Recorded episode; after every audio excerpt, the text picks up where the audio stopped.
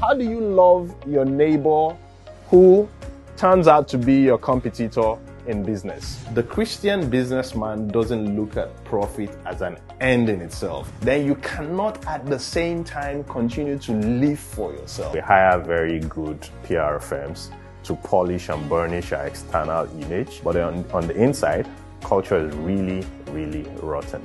If you don't design the right incentive framework into how you run your organization, people are going to at some point ask themselves, what's in it for us? What are we breaking our backs for? What's, what are we going to get out of this?